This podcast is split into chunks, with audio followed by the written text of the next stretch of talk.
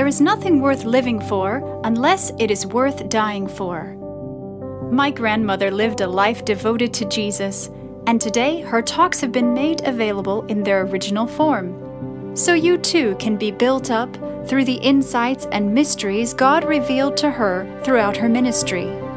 Now, without further ado, here is Elisabeth Elliot.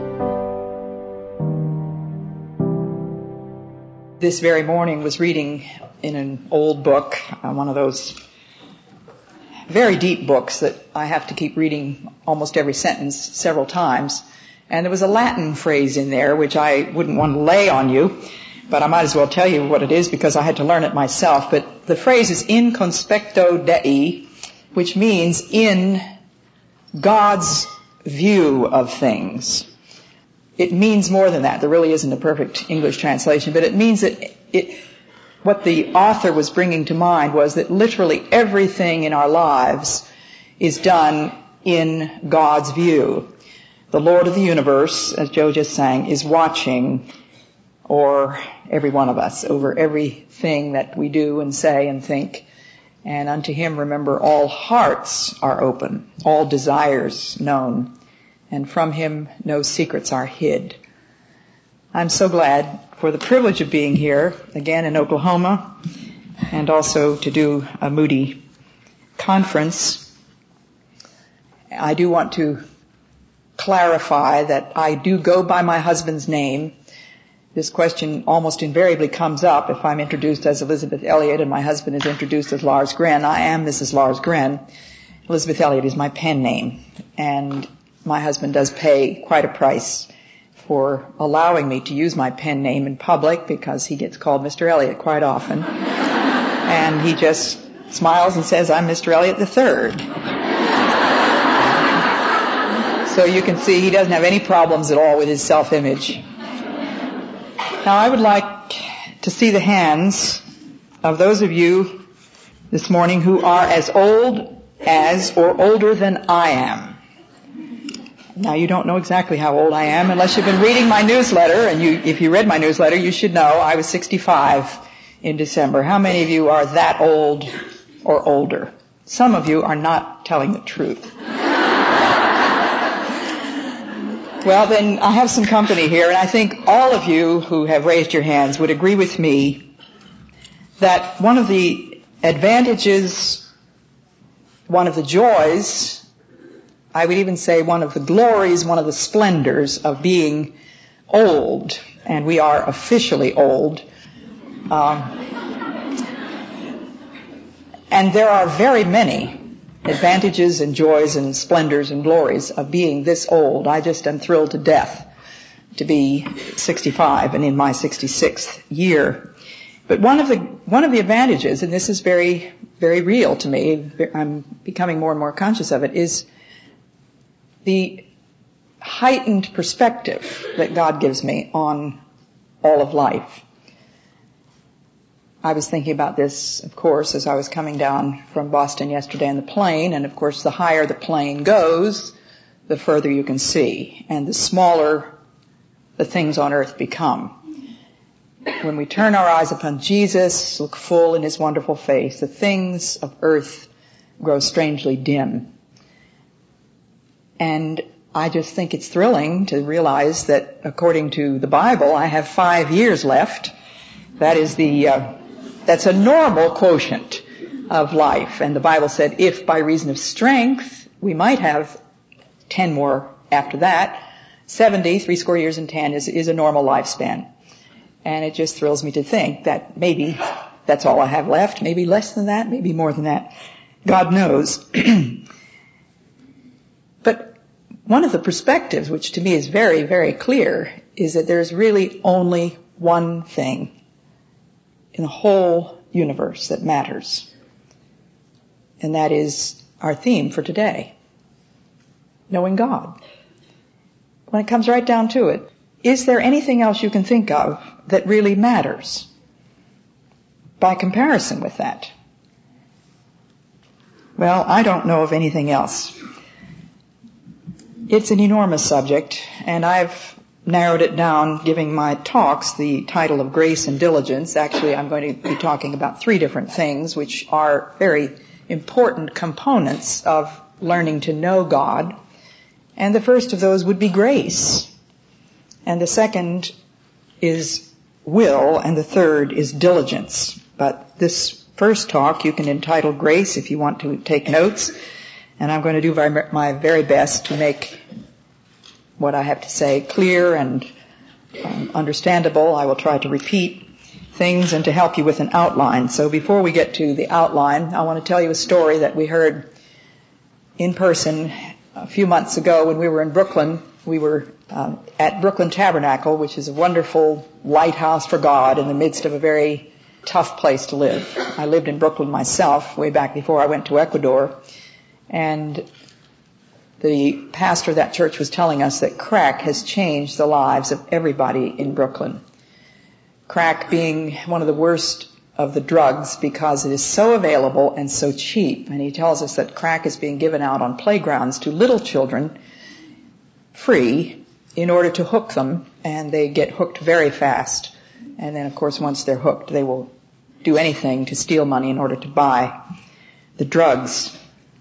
Well, we were sitting across the table from a couple whom we didn't know. There were a number of people that had taken us out for supper, and so I turned to the lady across across from me and I said, "Maria, what's your story?" Because everybody has a story. If you can just pry it out of them.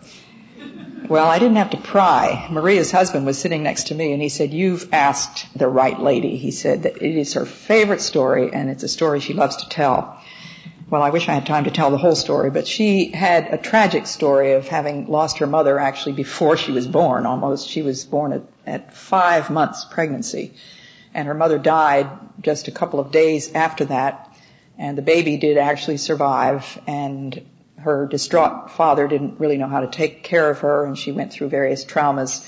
By the time she was 10 years old, she was sniffing glue and then she was smoking marijuana, and then she went from marijuana to more powerful drugs and eventually to mescaline and heroin. And she was literally, she said, nodding out from age 10 to age 25. And she had a boyfriend named Mike, and they went to Mexico on a very fancy vacation with Club Med.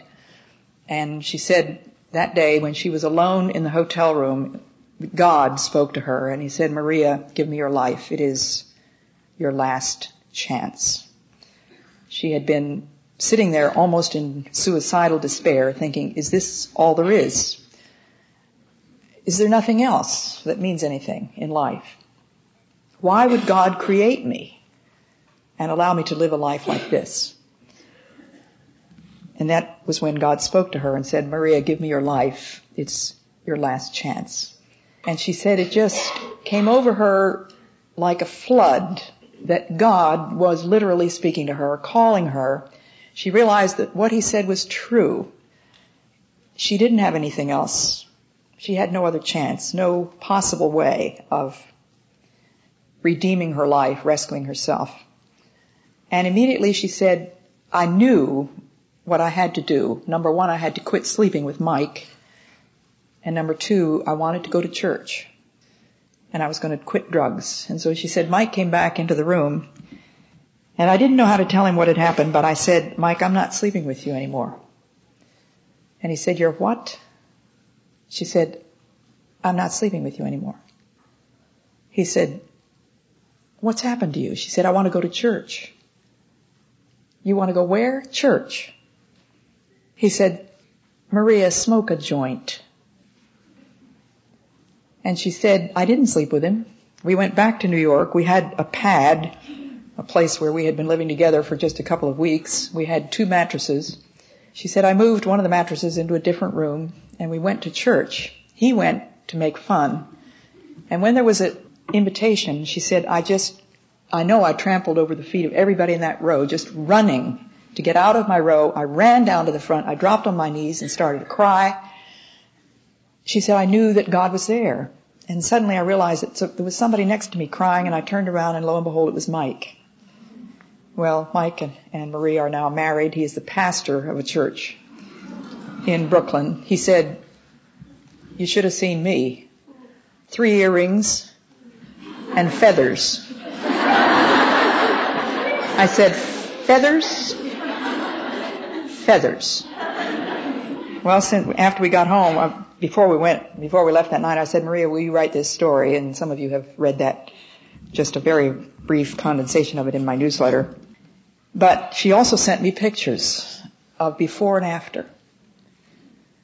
You just would not believe this beautiful young woman just like this in pictures at the age of 12 and 14 and 16, just spaced out.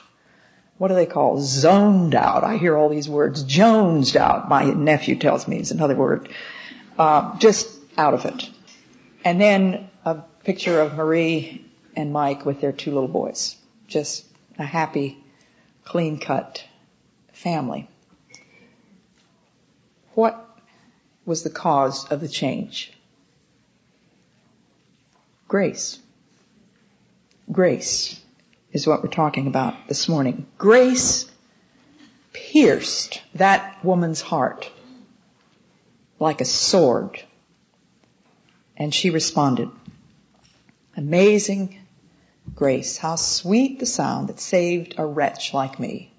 I have a friend named Hattie Payson who died some years ago but Hattie is one of the most memorable people I have ever known, and she went through a dreadful life. She went through, forgotten if it was two or three husbands. She said everything that a woman did wrong, I did.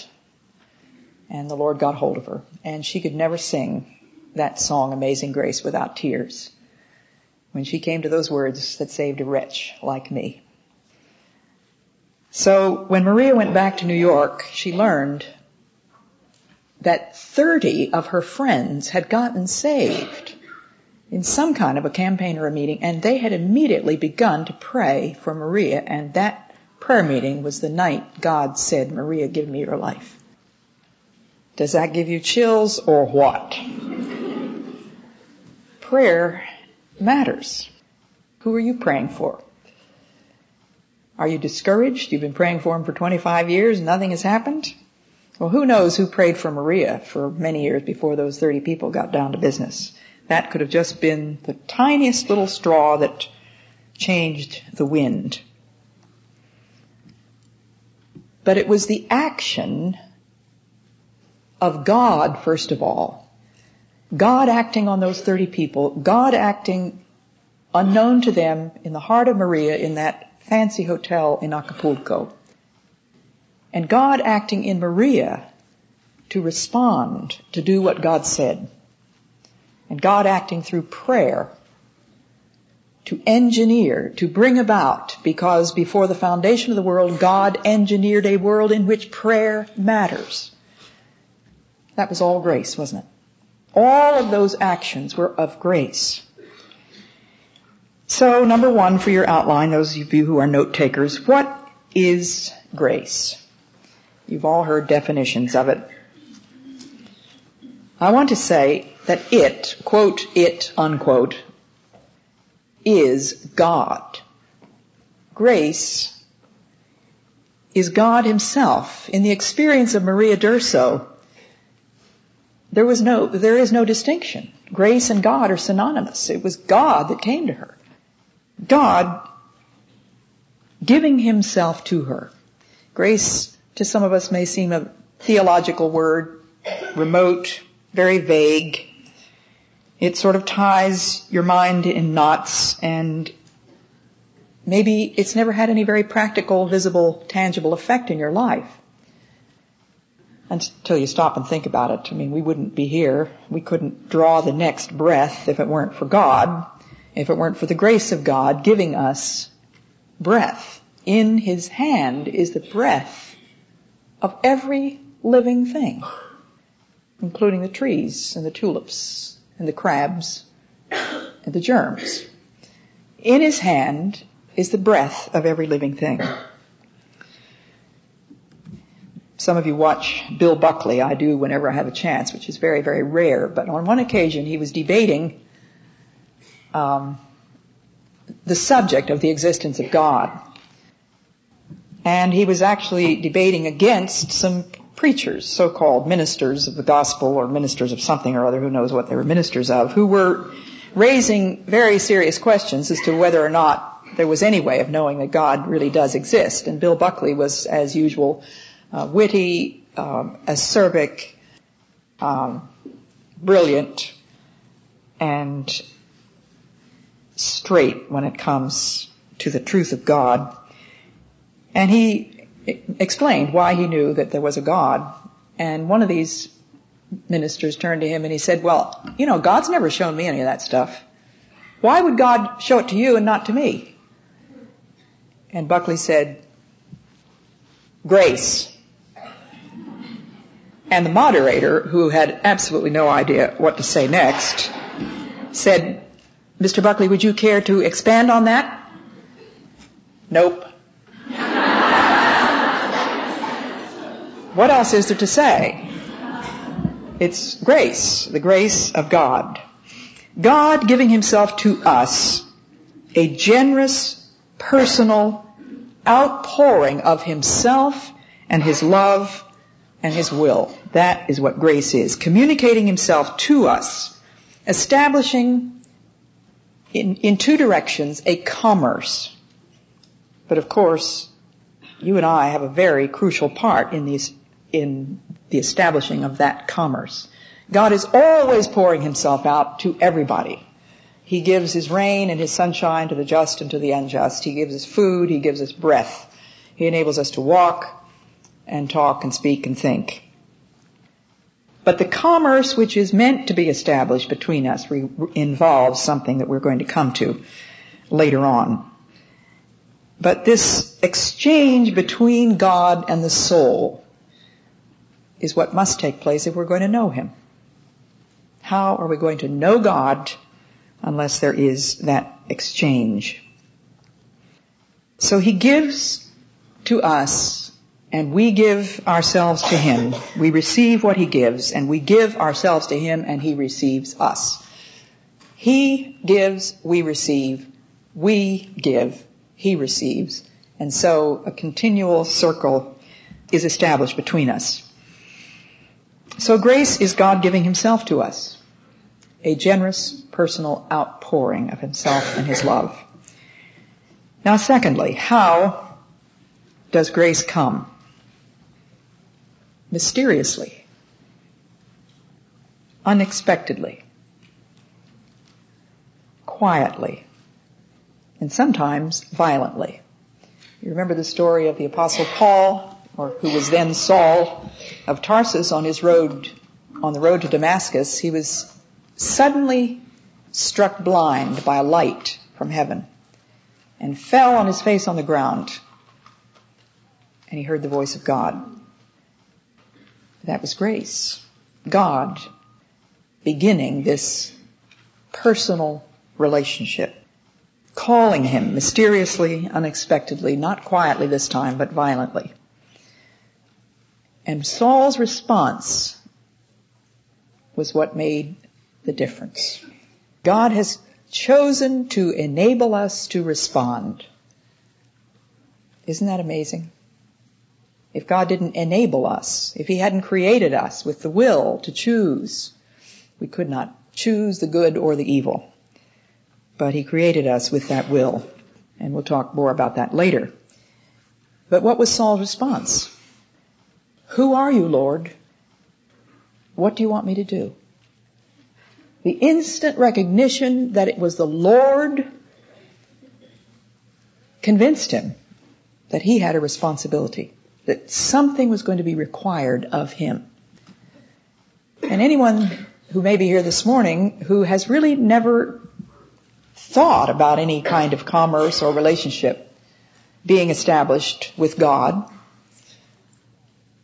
must come to terms with the fact that when God does speak to you in such a way that you know it's God, and He's never spoken to me in any audible voices or even in any whispers, He's never given me any special visions. He hasn't given me handwriting on the wall or stars of Bethlehem or pillars of fire. Nothing like that. But we do know when God speaks.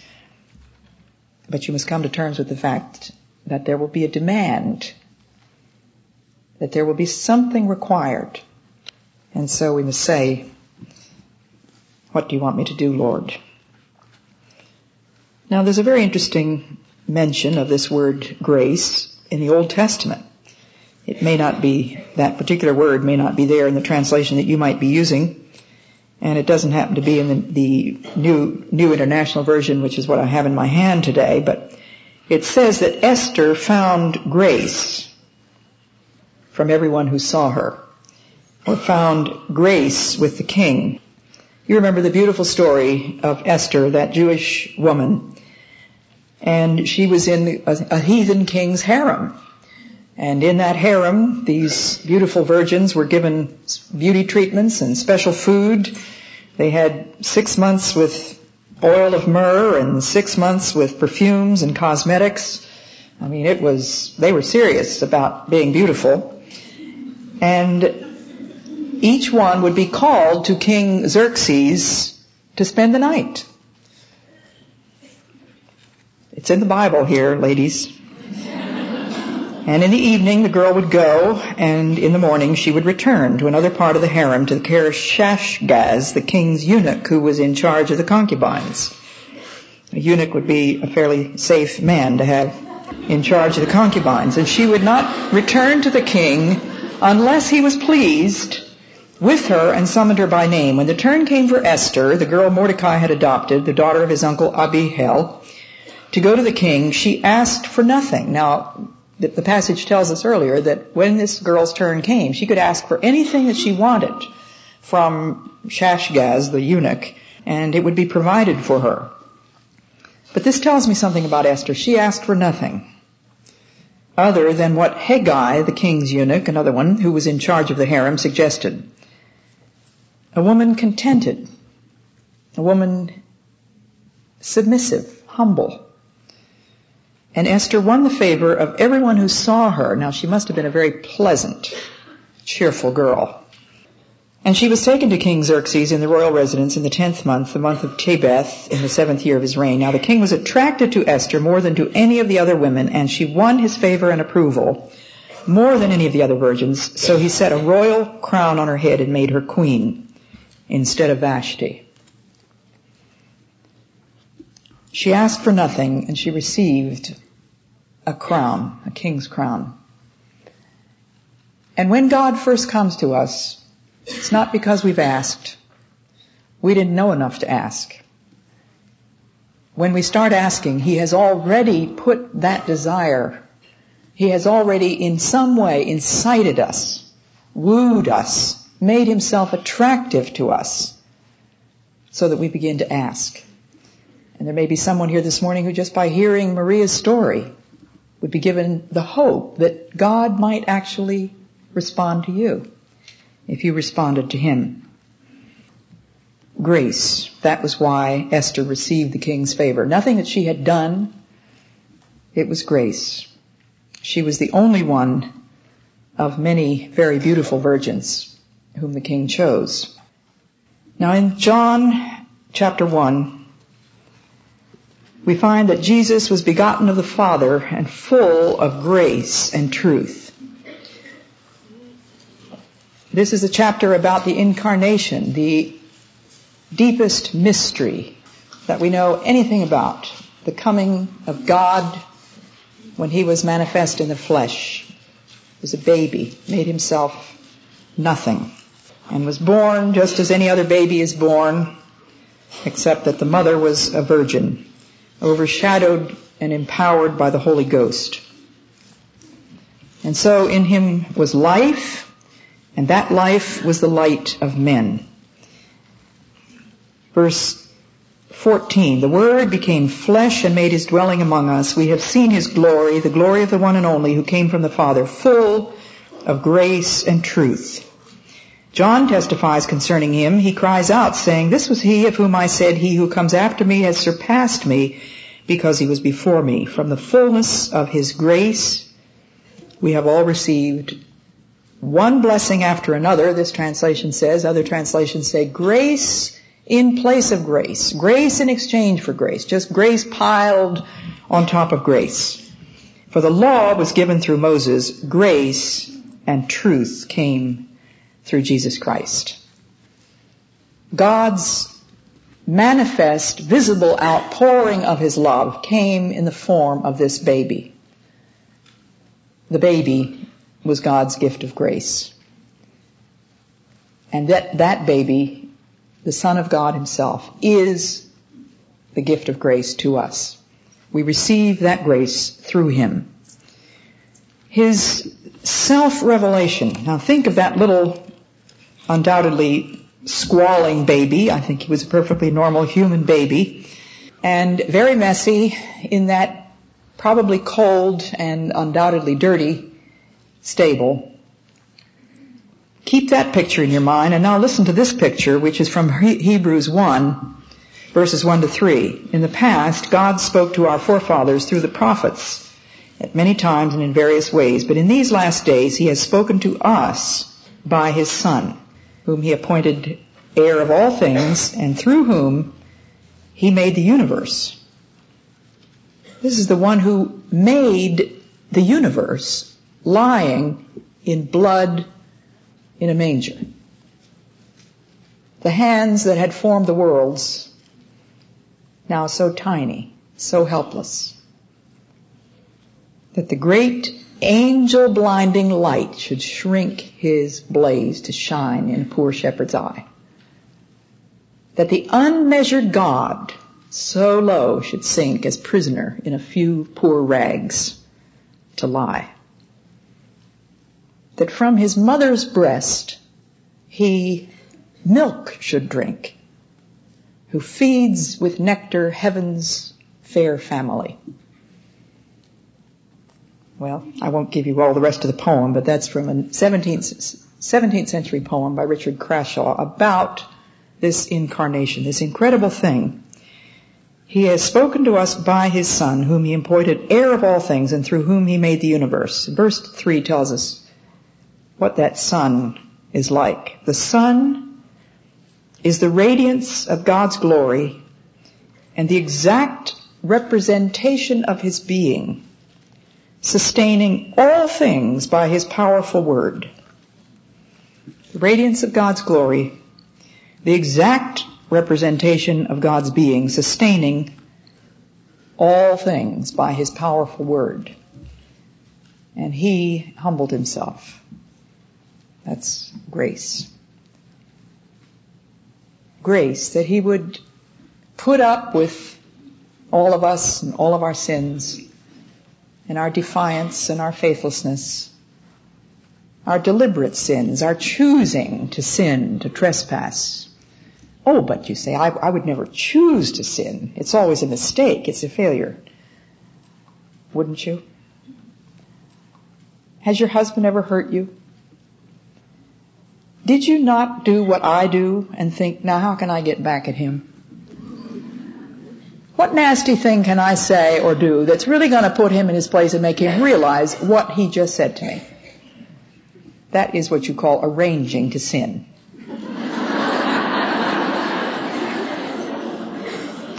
and the grace of God has put up with that throughout the centuries. How does he come? You know the Christmas carol that says, how silently, how silently the wondrous gift is given. So God imparts to human hearts the blessings of his heaven. No ear may hear his coming, but in this world of sin where meek souls will receive him still, the dear Christ enters in. Have you thought about that when you've sung that Christmas carol, O little town of Bethlehem? And there's another word that I want to give you. I don't know how many of you have already memorized that wonderful Latin phrase, in conspectu Dei. Did you write that down? I didn't think so. Do you remember what it means? That's the most important thing. In God's eye, under God's eyes, in God's view. Well, here's a wonderful word, prevenient. Another theological word that we don't throw around at the breakfast table, I don't suppose, very often. It just means going before. God's grace is prevenient. It is always preparing us, preparing His way. When Amy Carmichael that Irish missionary who went to India back in the 19th century, was on her way to Japan. She went to Japan first, as any of you who have read her books or my biography of Amy Carmichael, which is entitled A Chance to Die, would know. Um, she went to Japan and spent a year there before she went to India, where she stayed for 53 years without a furlough. And when she got to the dock in the little island of Japan where she was to start her work, the person who was supposed to meet her was not there. And these were back in the dark ages and there was not a soul who spoke a word of English, of course, nor did she know a syllable of Japanese. And she lands in Japan and it's a very amusing scene as she describes it. She was sort of tumbled out of this small ship with her baggage just sort of dumped out onto this dock and there she was surrounded by absolutely flabbergasted black-haired people, most of whom had never seen anybody with a nose that size or eyes so round or white skin that white. And everybody just gazing at her and staring and she said she just sat down on her bundles and just laughed and laughed and laughed because the Lord had given her as a promise before she ever left England, when he putteth forth his sheep, he goeth before and that's prevenient grace. He always prepares something, and lo and behold, down the road comes obviously a Westerner, a white man. Turns out to be an American, of all things. And he just came along by chance. He certainly wasn't looking for anybody on the dock, and so she, he came up, started to talk with her, found out that she didn't have any idea where she was supposed to go, and he said, well, I know a missionary in this town, I'll take you there. And so that's what he did. That's what you call prevenient grace. Preceding and anticipating our needs. God is always ahead of us. And if you're a good mother, you are always ahead of your children. You know what they need. You don't necessarily know what they want the next time, but you do know what they need. And a good mother is always providing. And so our loving Father is always ahead of us. How does he come? Well, preveniently is another one of the adjectives you can put down in addition to mysteriously, unexpectedly, quietly, violently, and preveniently. He comes knowing in advance what we need. And once upon a time, two people were walking along the road to Emmaus just after the crucifixion of Jesus.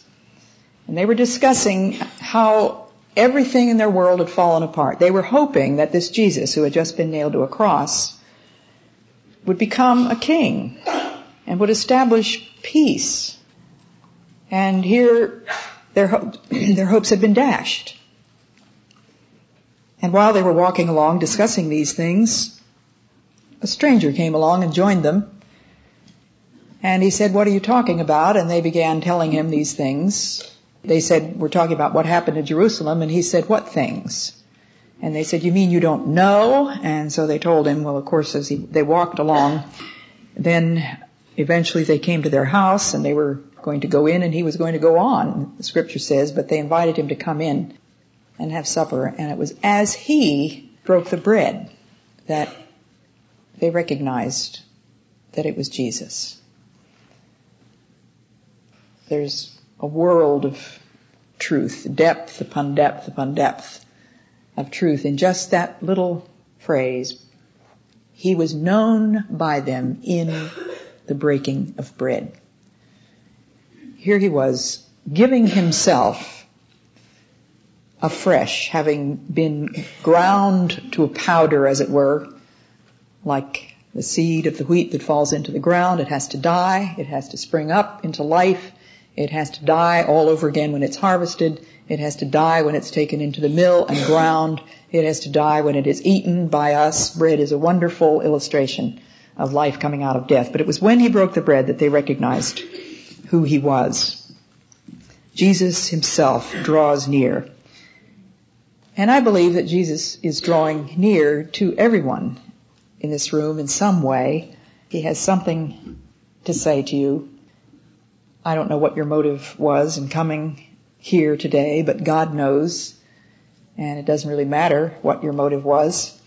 He can speak to you. And then, of course, the great question, which is number three in my outline, and if you've already lost numbers one and two, I'll give them to you again. Number one was what is grace? Number two, how does it come? And number three, how shall we respond? Now how did we, or they, respond in the first chapter of John? He was in the world, and though the world was made through him, the world did not recognize him. He came to that which was his own, but his own did not receive him. Yet to all who received him, to those who, who believed in his name, he gave the right to become children of God. To you and me, when we receive Christ, he gives us the right to become the children of God. Children born not of natural desire, not of natural descent, nor of human decision or husband's will, but born of God. Contrasting physical birth with spiritual birth. We are born not of natural descent, nor of human decision or a husband's will, but born of God. The Word became flesh and made his dwelling among us. He was not recognized or received, but he came anyway. In verse 16, we have that phrase, grace over against grace. It's almost an untranslatable phrase from the original language. Um, the little word between grace and grace is the word anti, which we have in English meaning against, but it, it literally means uh, in exchange for as well as on top of. So it's grace in exchange for grace, grace on top of grace, blessing upon blessing. What was Paul's response? We read in John, he came to his own and they didn't receive him. Paul's response was, what do you want me to do? And in 1 Corinthians 15 verses 9 and 10, and I hope that at least you write these down and check over those verses later on. 1 Corinthians 15, 9 and 10. He says, I am the least of the apostles and do not even deserve to be called an apostle because I persecuted the church of God. But by the grace of God, I am what I am, and His grace to me was not without effect. Now you can see to it today that God's grace to you is not without effect. The grace is there, superabundance of grace, but it could be without effect if you don't respond. So he says, His grace to me was not without effect. No, I worked harder than all of them. Yet not I, but the grace of God that was with me. Now, in advance, Paul didn't know that by choosing to work hard for God, he was going to receive grace to do all that work. And he, as he looked back, he could say, yet not I, but the grace of God that was with me. So we become one with God.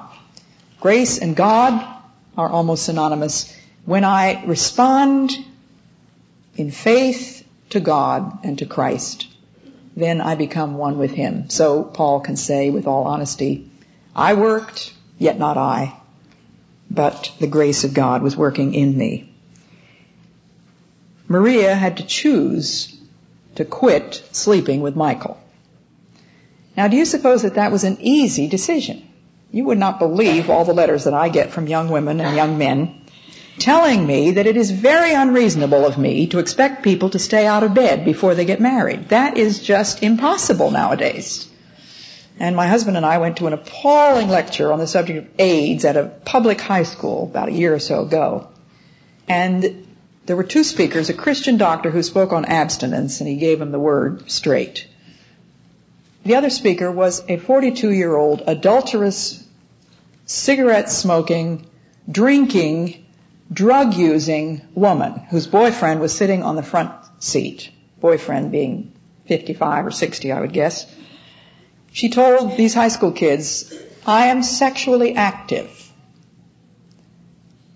And when the question was raised in the question and answer period, in response to what the doctor had said, that condoms don't necessarily work, there is no such thing as safe sex. the question was raised, of course, to this woman, you're telling these students, just be careful. Be sure to protect yourself. How? How would you suggest? And she said, well, and she smoked her cigarette and she looked at the ceiling and she twined her legs around her chair and she fidgeted and she said, if I were 18 years old, I don't want anybody telling me that I have to stay out of bed. I don't think it makes sense. I don't think it's realistic. I don't think it's reasonable. So, the question remains, what would you suggest? And she said in an, almost a whisper, I don't have an answer. Now, of course, you can tell people to stay out of bed because it takes a choice. A deliberate, willed, voluntary choice to put yourself in a compromising position. I don't care how overwhelming the temptation became, and I hear these stories and I have files full of detailed stories of exactly what happened. You know, first of all, they tell me, oh, you know, I really don't know how it happened, but somehow or other I got pregnant. And I say, well, it happens the same way every time. Um, why did you go to the man's dormitory room? Why are you in the back seat of a car in the dark? That's a choice. Don't give me this stuff you have that you can't help yourself. Maria could certainly have smoked a joint when Mike told her to smoke a joint. He could have said, look, I brought you all the way down here and you mean to tell me you're not going to pay me back at least by sleeping with me anymore? I mean, we've been sleeping together for three weeks. What difference does it make? No, she made a choice and she stuck with the choice and when she got home she did exactly the thing that she knew God had told her she must do, which was to go to church. And she went to church with Mike's derision and scorn. That's response. Now, I don't know what God might be telling you today, but He wants you to do it. And you can do it. And we're going to come to that. Now, the results. Maria established this commerce, this exchange by responding in obedience. She had no concept of grace. She did not know who God was, really. She just knew that God had spoken, that something had come from above and pierced her heart, and there was a light that went on. And she knew that she had to do this one thing. I'm not sleeping with Mike tonight. And she would not smoke another joint. That's a choice. That's response. Number four, what are the results of our response?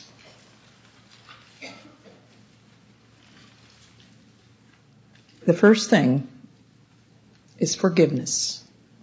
When we come to God, we need forgiveness. Romans chapter 3 verse 24.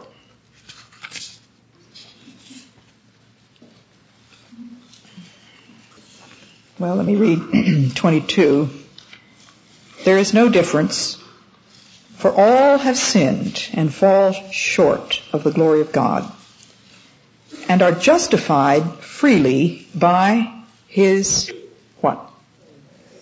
Grace. Justified freely by His grace through the redemption that came by Christ Jesus.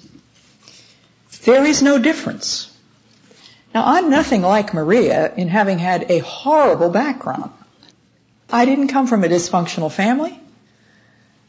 I was not abused. I have never been victimized. And if you tell me that I'm in denial, I don't want to hear that because I know I'm telling you the truth. Um, you know, they get you coming and going. So I'm very different from Maria in that. But what does this verse tell me? There is no difference all have sinned and come short of the glory of God. All have sinned and come short of the glory of God, and what we need is what we can never find anywhere else in the universe. And that's the grace of forgiveness. And that only comes through Jesus Christ. The result of my response to God is forgiveness. I am justified freely by His grace. He doesn't give me a long list of things that I have to live up to in order to receive the grace. The grace is given to me. It was given to William Buckley. It was not given to the other ministers. Undoubtedly because God knew that they didn't need it at that point because they wouldn't have taken it or whatever. God knows exactly when to give it. And don't ever charge God with injustice. He knows where to distribute it. Well, my second husband, Addison Leitch, and Lars is often encouraging me to tell stories about my second husband because he hears stories about Jim Elliot quite often. And uh, people feel sorry for Lars. I don't want you to feel sorry for him. He would be the first to tell you that he likes to hear stories about Jim and Ad, and he's quite sure he would have enjoyed knowing both of them. Um, Addison Leitch was my Jim Elliot, for those of you who don't know, was my first husband who was killed in Ecuador. My second husband died of cancer. Lars, how are you feeling this morning? I think he's feeling fine. Well, Ad Leitch had a wonderful story about grace, and I wish I could tell it the way he did. But he had it, he was sitting one day in his new house, in his new by his new dining room table with his young wife and his new baby in the high chair, and he looked out the picture window to the backyard, and there was a pear tree out there, and there was a bird in the tree. He said, I would wish I could say it was a partridge, but it wasn't. It was just a bird, and lo and behold, here came three little boys with slingshots on the other side of the tree. And here was the tree, and there was the bird, and here was the picture window.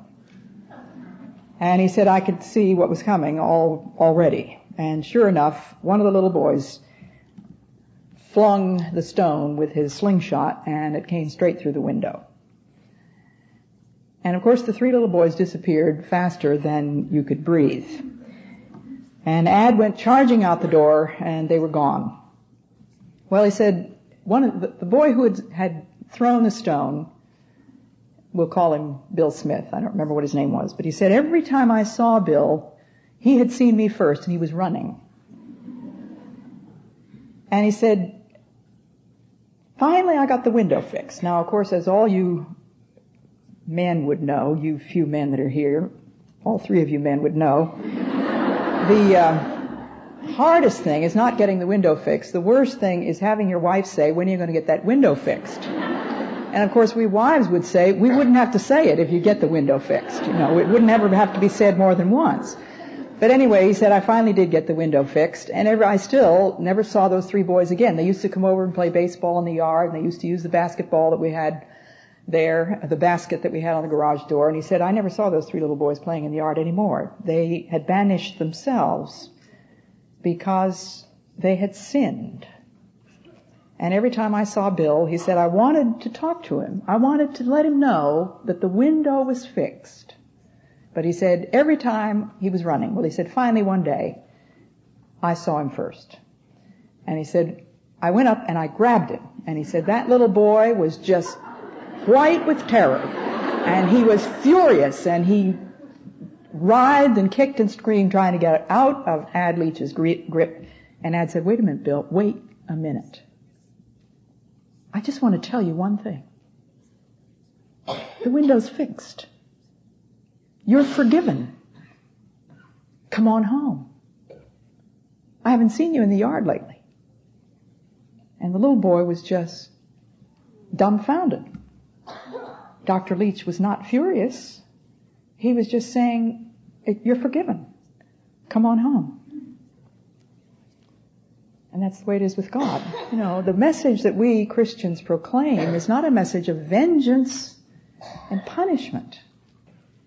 It's a message of forgiveness and mercy and healing and grace.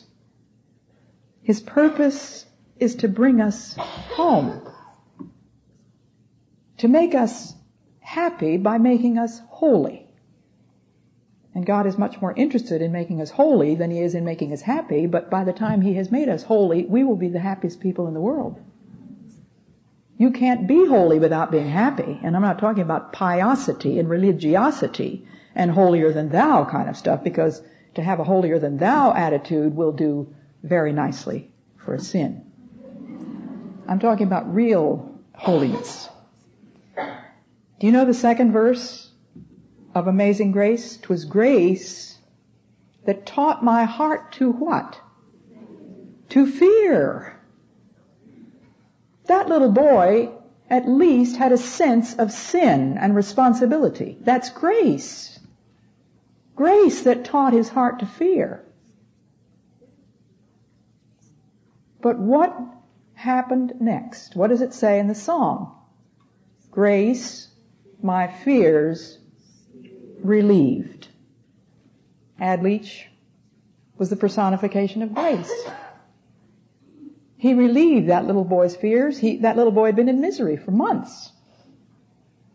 And the end of the, a bad story was that Bill Smith was killed during World War II. And he said, wouldn't it have been a shame if he and I had never gotten together? Twas grace that taught my heart to fear, and grace my fears relieved. How precious did that grace appear the hour I first believed.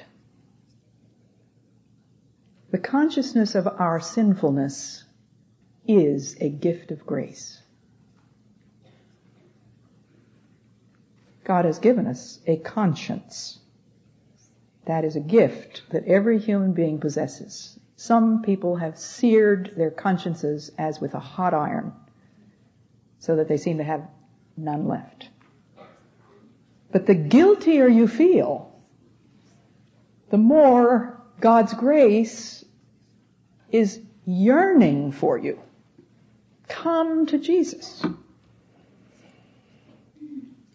Not only does the consciousness, not only is this consciousness of sinfulness a gift of grace, but it comes complete with the remedy. It's a wonderful doctor who can not only diagnose what's wrong with you, but can cure you as well. And Jesus said, I didn't come to heal the well. He said, I came for the sick. And he is the physician who knows how to make you totally well. And some of you have been lugging around the most tremendous piles of baggage. And he wants you to leave that baggage at the cross. The voice of God is your conscience. The grace of God wants to purify that conscience. When I was a child, we sang hymns every morning in family prayers. And one of the hymns that we often sang was Marvelous Grace of Our Loving Lord. Grace that exceeds our sin and our guilt. When Ad Leitch was dying in those last few weeks, he said to me many times, Elisabeth, do you really think God can forgive my sins? Having been a theologian and a professor and a preacher, he was very, very deeply conscious of his failings. As any of us who have any kind of spiritual responsibility ought to be. And I said to him, well darling, you know, you preach the best sermon I've ever heard on grace. Do you imagine that your particular set of sins could exhaust the grace of God? And he would shake his head, and the next day he would ask me the same question. Grace, grace, God's grace, says the old gospel song, grace that will pardon and cleanse within. Grace, grace, God's grace, grace that is greater than all our sin. Only God knows who the worst sinner in this room is. Very likely it's me. But there is no difference. All have sinned. And so we want to learn to know Him. We've got to have His grace. What is it? How does it come? How shall we respond? And what will be the results? God bless you.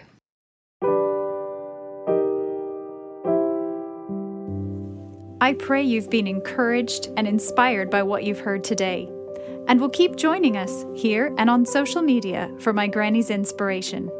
Until then, remember, The eternal God is your refuge, and underneath are the everlasting arms.